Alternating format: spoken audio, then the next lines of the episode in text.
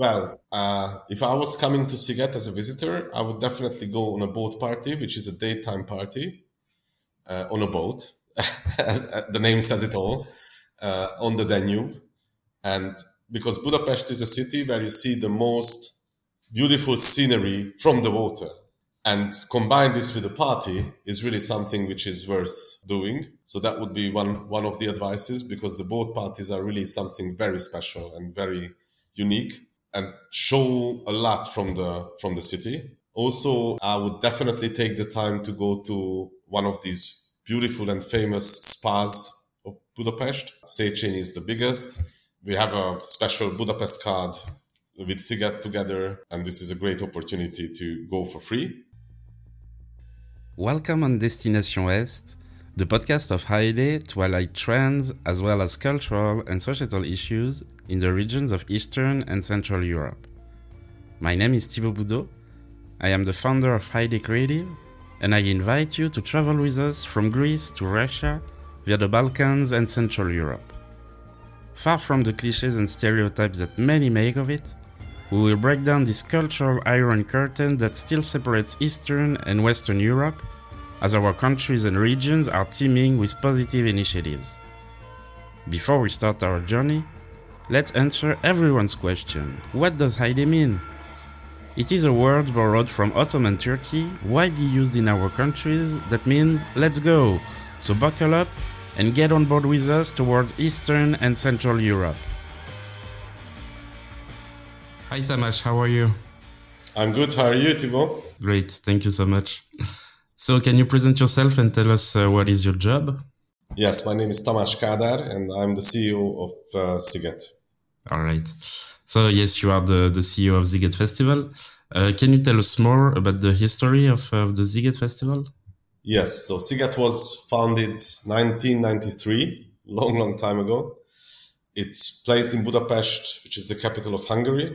Budapest is a, beautiful city and the festival is located in the heart of the city. So it's a great location and it's a great festival. So how did you get to the position of CEO of one of the biggest festival in, uh, in Europe? Well, I'm with Sziget for uh, 11, almost 11 years now. So I joined later, not at the beginning already. Actually, as a guest, I was, first time I was on Sziget in 1995. Throughout these long, long years, uh, I had a lot of connection with the people organizing Sziget and the, with the owners. Um, I was managing a radio station, uh, which was always present at the Sziget Festival. Uh, I was also part of an advertising agency, which was the agency of Sziget. So after a while, uh, the owners came to me and asked me to join the team. To be very honest, the first time they approached me, I said no. okay. But then uh, we discussed a lot and we uh, jumped into the details and we discussed all the plans they have with the festival. And they convinced me to join uh, the Sziget team, which was, I think, one of the best decisions of my life. All right. So, yeah, you were a journalist before that. I think a lot of I studied uh, as a journalist. I studied okay. as a journalist, but I was um, mainly managing companies and uh, operational stuff. So not really a journalist as you are. Okay. All right. so in a few weeks, there will be a new edition of, uh, of Sziget Festival in Budapest. After two years of COVID, what can we expect for this new edition? Well, first of, first and foremost, we're back. And I think that's yeah. the, the best news we can have is that that community, the whole feeling of Sziget and the whole atmosphere is coming back. And this is the best news we can have. And I think all the visitors who will visit Sziget this year will enjoy this big comeback because, you know, it's, uh, it's not only a music festival with concerts. It's really something special, which is hard to explain if you wasn't, you know, if you never experienced the atmosphere of Sziget, but it's, it's really a community.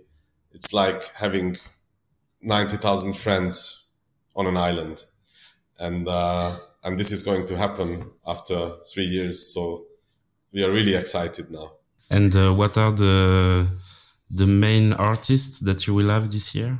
Well, this year we have a very interesting and very powerful lineup from Justin Bieber through Stromae, Dua Lipa, Lewis Capaldi.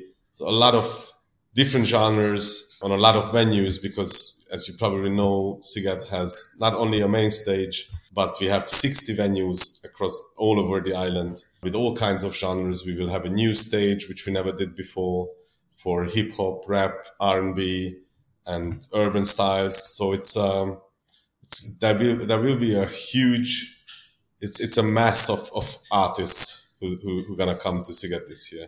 Yeah, actually, I was in Sziget in uh, 2008 and 2000, 2009.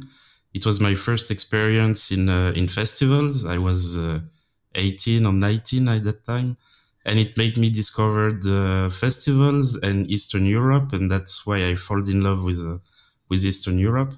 And um, I know that you have a strong French community at the festival. Um, yes. And you have also a lot of artists that are coming from France, like Woodkid this year. Yes. Stromae is not French, but uh, he, yeah, he sings he sings in French. They speak French. Yeah. yeah. Do you know why is that? Why you have a lot of French at the festival? Well, it has also a history in a way. Uh, so basically, Sziget became very international around 2010, 11. First, of course, the Dutch came because they are always the first, exploring new ter- territories all over the world. But very soon, the French community found Sziget as uh, as its own hidden gem, and um, more and more French people came, uh, which made us very happy. I think uh, it's because of the the approach we are having. So it's not, it's, as I said, it's not only about music, but all kinds of art forms. And we all know that French people are open to all kinds of art forms and, uh, and happy to see new circus or theater or anything which is related to festivals, but not necessarily can be found on every festival. And this specialty, which is there at Sziget, is something which seems to have a good reaction in the French community. Yeah. So since 2008, I guess a lot of things have changed at the Sziget Festival, also in the in Europe and in the world. Um, do you know what what has what have changed? I mean, I know that there is a, a strong LGBTI community that is coming also to Sziget Festival, and you are doing like a special scene um, and what else do are you doing since uh, since 2008? And uh... well, uh, since 2008, really a lot of things have changed. So first and foremost, I think the diversity Sziget is having is become became much more colorful. It's not only about the the LGBTQI community. It's um, we have a special venue called Magic Mirror, dedicated to this community but but it's also the entire setup of the festival which i think became from the quality perspective a much higher level festival so just to give you examples the quality of the toilets, the quality of the floor covering, the streets, the food became year on year better and better. And if you consider this period as, as like almost 15 years, this is it's like a new century for Sziget. So if you compare the festival we had in 19 or what we will have now in 2022, there is already a huge difference. But if you go back to 15 years, it's a different festival. It's absolutely a different level, a different league. Honestly, Sziget became, in my view, became one of the top five festivals in Europe throughout this period. And we had to invest a lot in programming, in quality, in look and feel of the venues and the in the decoration of the festival. So it became really a top festival in Europe. Yeah, I know that a, lot of festivals are taking you as ex- as an example. I was at Exit a few days before. Yeah, fair enough. And I know that we, we see that as well. Yeah, yeah, I know that they are you are an example for them. Yeah, we see that as well. We know the guys very well, and uh, we always uh, try to change our slogans very quickly so that they can't copy them. No, just kidding. so how do you work to create uh, the Sziget Festival? How do you choose the artist and how a year with you and your team looks like? Well, we have a very small team throughout the whole year. It's about 32 people. And this team is preparing all the programs, all the technical uh, execution, and basically everything the partnerships, the booking of the acts. So everything is done and prepared by this team. And then as we come closer to the festival, of course, the team gets bigger and bigger. And at the end, uh, throughout those six days when we have the festival going on, we have uh, almost 10,000 people actually working for us uh, at the festival site.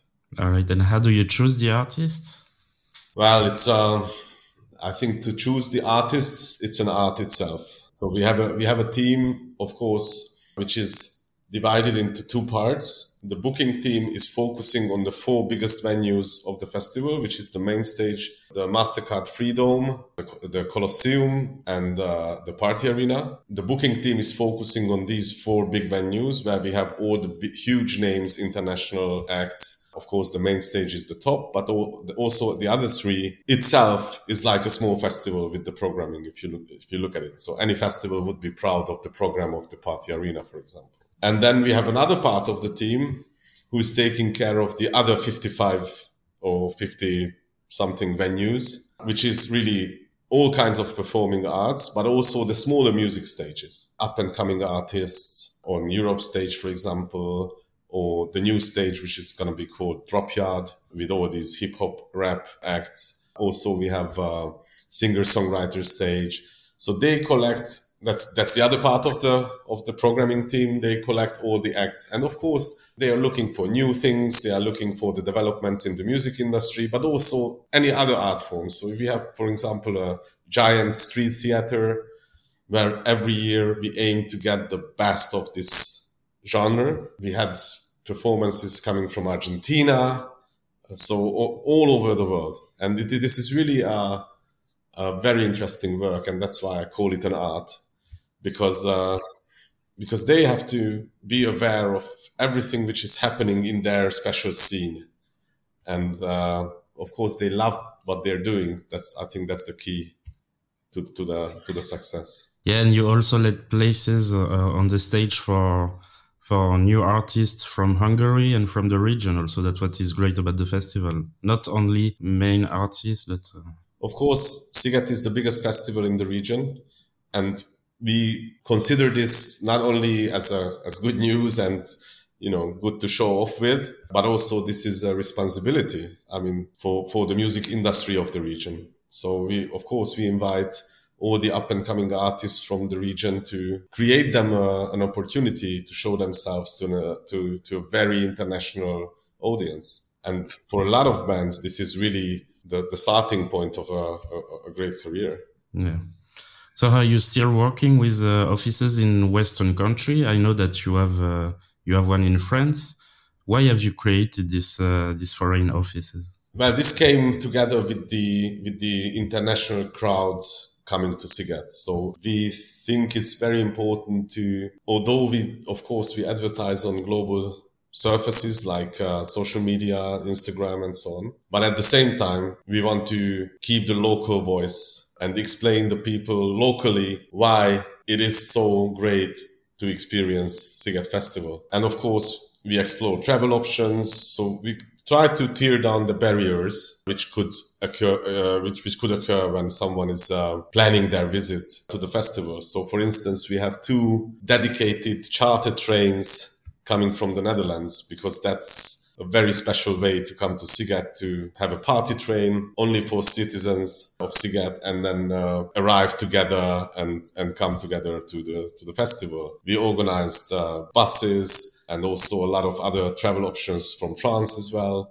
So yes, I think it's important to, to keep the local touch. And therefore we decided that the best way to, to do this is to work with locals and have these local promotions or local promoters uh, who can help us spread the word. And you've also created like special camping per per country. Like there is a camping for French people. Is no, it's, it's, it's not. It, we had this for a long time, uh-huh. but uh, it turned out that, uh, like for instance, most a lot of French people did not want to go to the French yeah. campsite because they they want to mix up with other nations, and so we don't have that anymore. There is no French or Italian or so we don't have these national campsites anymore. We have a chill campsite, we have a relaxed campsite. So it's uh, it's more of a, a mixture of, of all the nations. Well, actually, in 2019, we had uh, people from more than 100 countries coming oh. to Sziget. Okay. It's really an international get together. Of course, most of our visitors are coming from Europe, mainly Western Europe, but uh, it's really a long, long list of countries and nations. So it's more than an Erasmus festival. It's international. It's very international. It's yeah. very international, and of course, it's uh, that's that's the beauty of it. When you see like uh, on a food court, you see people sitting at a table, like six people, and they are coming from four different countries. It's really and they're discussing and having fun and getting together. This is this is what it's all about. So, what is your goal uh, in the future to develop Sziget Festival? Well, after these uh, COVID years, how we call them, first and foremost, it's uh, it's you know having this comeback is, uh, is, is, is one of the main goals we had. And we are really happy that we are almost there and it's, it's happening. So honestly, our first goal was to survive because it was really hard times for every festival, not only us, but every festival around Europe or around the globe. It was a hard time for musicians. It was a hard time for everyone in the industry. So I think to get over it is already a huge, a huge, huge step forward. And uh, we had a lot of time to plan and develop Sziget in our heads.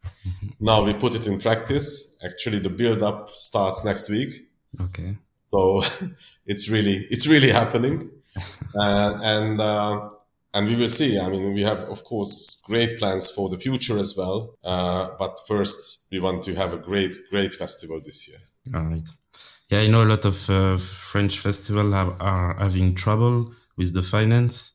Do you think you will have to to think about a new kind of business plan for festival in the future? Uh, no, I think uh, there there is no need for a new business plan. It's uh, the point for most of the festivals is to survive this period, and I really I strongly believe that this is this season is not the first season of the new era. It's really the closure of the COVID era. So no one should expect earning back all the lost money in one edition. This is not going to happen. This is not how it works. Uh, because if you want to really get back all the losses you made, you will be too expensive.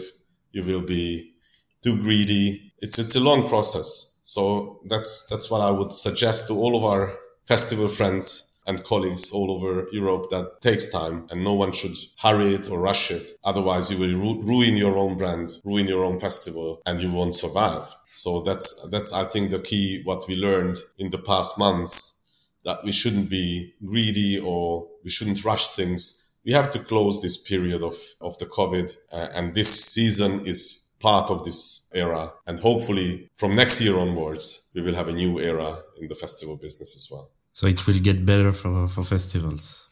I think so. Yeah, I think so. All right. So do you have some advice for us about uh, new artists that we should uh, listen to and see at the Sziget Festival? Well, as I said, I already mentioned it. My, my advice would be to, to visit the Drop Yard. That's the name of the hip hop rap urban stage. It will be really interesting because all the acts will perform in their own language. And we will have a lot of very exotic languages nice. uh, on that stage. But we learned that this style this genre is working very well. Even in foreign languages which you don't understand and the, the rap trap styles they can work without understanding the, the, the lyrics. I mean a lot of people don't even understand the english lyrics of rap songs uh, but still love the the artist. So I would definitely recommend to visit that stage and and and spend time there. There will be also breakdance performances and a lot of other stuff which is related to this urban culture.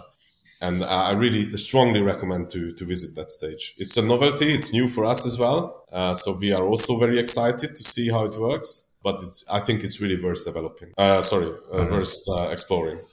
All right. So I have some questions now. I know that you are living in Budapest, right? Yes. I have some question about advice about what to do in uh, in in the city and what. That's that's Budapest behind me. Nice. and what you like to do? What what are your advices about uh, about Budapest? So what are what are your top three favorite things to do in Budapest? Well, uh, if I was coming to Sziget as a visitor, I would definitely go on a boat party, which is a daytime party uh, on a boat. the name says it all, uh, on the Danube. And because Budapest is a city where you see the most beautiful scenery from the water. and combine this with a party is really something which is worth doing. So that would be one one of the advices because the boat parties are really something very special and very unique and show a lot from the from the city. Also, I would definitely take the time to go to one of these beautiful and famous spas of Budapest. Széchenyi is the biggest. We have a special Budapest card with Sziget together, and this is a great opportunity to go for free. and that was the way to take a shower also during the Sziget festival. Well, there are showers on Sziget Festival yeah, yeah, as well. Course. Of course. To have a shower in a beautiful historic spa is a very different experience, for sure. So I would go to one of these spas, either Széchenyi or Gellért. These are the most beautiful ones, but also the other ones are really great. So that would be number two. And number three is definitely a walk at the side of the Danube on the Pest side, not on the Buda side because the view from the Pest side to Buda is more beautiful than the other way around. All right. So, do you have a particular routine each day in Budapest? Me? Yeah, of course. Yeah. Uh, I wake up and go to work. it's an easy, easy routine. No, actually, I live in an area uh, in Budapest where the street I live on has a huge number of cafes and uh, bars and and uh, a lot of uh, restaurants. So part of my daily routine is to have a coffee one of in, in one of these cafes in the morning and then go to work. So first collect energy and then then go to work. All right. So what are your recommendations about place to go in budapest such as a venue or a festival except Sziget well during Sziget uh, I don't think it's worth to go anywhere. I'm very honest because the programming of these venues is really focused on the Sziget Festival. But other in other times, uh, I would, if I were in Budapest, I would visit um, Aquarium, which is in the heart of the city. It's a great location and have has uh, great programming, especially in the winter time. Uh, but also we have um, parties which are called Sparties in Széchenyi bath. So it's it's a, it's really a, a, very special experience to combine a, a great party with this historic uh, spa experience. All right. Uh, so let's talk about uh, gastronomy now. Do you have a typical dish to recommend? Well, of course, everyone will try who comes to Hungary will try goulash, but uh, I won't recommend it. Not because it's not good; it's too heavy. Yeah. One of the best things you can you can have in in in, in Hungary is langos. Okay. Which is um, it's very hard to explain. It's kind of a, a flat baked something. Uh, uh, and we have cheese on it, and uh, or you can have garlic on it. So it's it's really you can combine it, and but it's really tasteful. It's called langos. Okay, all right. We'll test it next time. I'll test it next time I'm, I'm in Budapest. okay. So uh, I don't know about this question, but uh, I guess that you travel a lot with your job. Yes. Well, not in the past two years, but you yeah. normally yes. Okay. So how do you prepare yourself for your trips? Well, I'm a practical guy. I always pack as tiny, as quick, and as small as I can. So, uh, of course, all the necessary things, but uh, nothing extra. Okay. And do you have time to visit the city when you go? I always try to, yeah. Okay. I like to look around, walk big walks. That's uh, that I like the best. Uh, uh, what I do is is to to to take like a two three hours walk in the center of the given city. That's the I think that's the best way to explore a city. Yeah, the question was uh, the the meaning of the question. The meaning of the question was if you are traveling for professional uh, reason. I mean, not for leisure or anything. So, what can we find in uh, in your backpack? If it's professional, yeah well, of course, the necessary clothing, the toothbrush, and all that what requires in the in the bathroom. Uh, laptop, one pair of good shoes, another pair is on me, and that, that's it. Nothing else. uh, so, if I say the word Haile, what does it make you think of? Well, it sounds like an Austrian mountain or city. So I have a challenge for you before finishing the podcast. Can you teach me a few words in Hungarian? Uh, one of the most common words, so to say, which people from abroad learn is palinka. Yeah, palinka. Palinka is a Hungarian drink, a spirit, very strong. Mm-hmm. So it's called palinka. The next is uh, thank you, which is köszönöm. Yeah, köszönöm. Or the short version is köszi. Okay, köszi.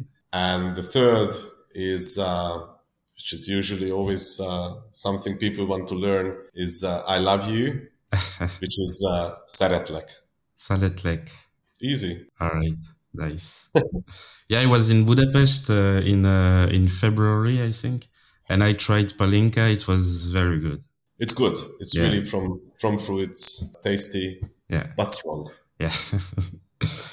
so to finish uh, this podcast, do you have any recommendation for us, like a song, an Instagram account, a YouTube channel, a video, anything? It's what, what I would do is to follow the YouTube channel of Sziget because there you can see all the after movies just to get into the vibe. Uh, and uh, of course, the, the the Instagram of Sziget is also very colorful and interesting. Otherwise, the best is to visit. That's my recommendation to come and see yourself because the digital world never explains, never can, it it can never give you the, the real vibe, the real atmosphere what Sziget can provide. All right. Thank you very much, Tamás, for your time, Thank you. and see you at the Sziget. Yeah, thank you very much. Thank you to the Slovenian band Nowhere for allowing us to use their song Colors. You can find it on every streaming platform. Thank you to our guest for this great story. Thank you to all of you for listening to us. Feel free to subscribe to our social networks, Heide and Heide Radio. You can like, comment, and share this podcast. Oh, See you, bye.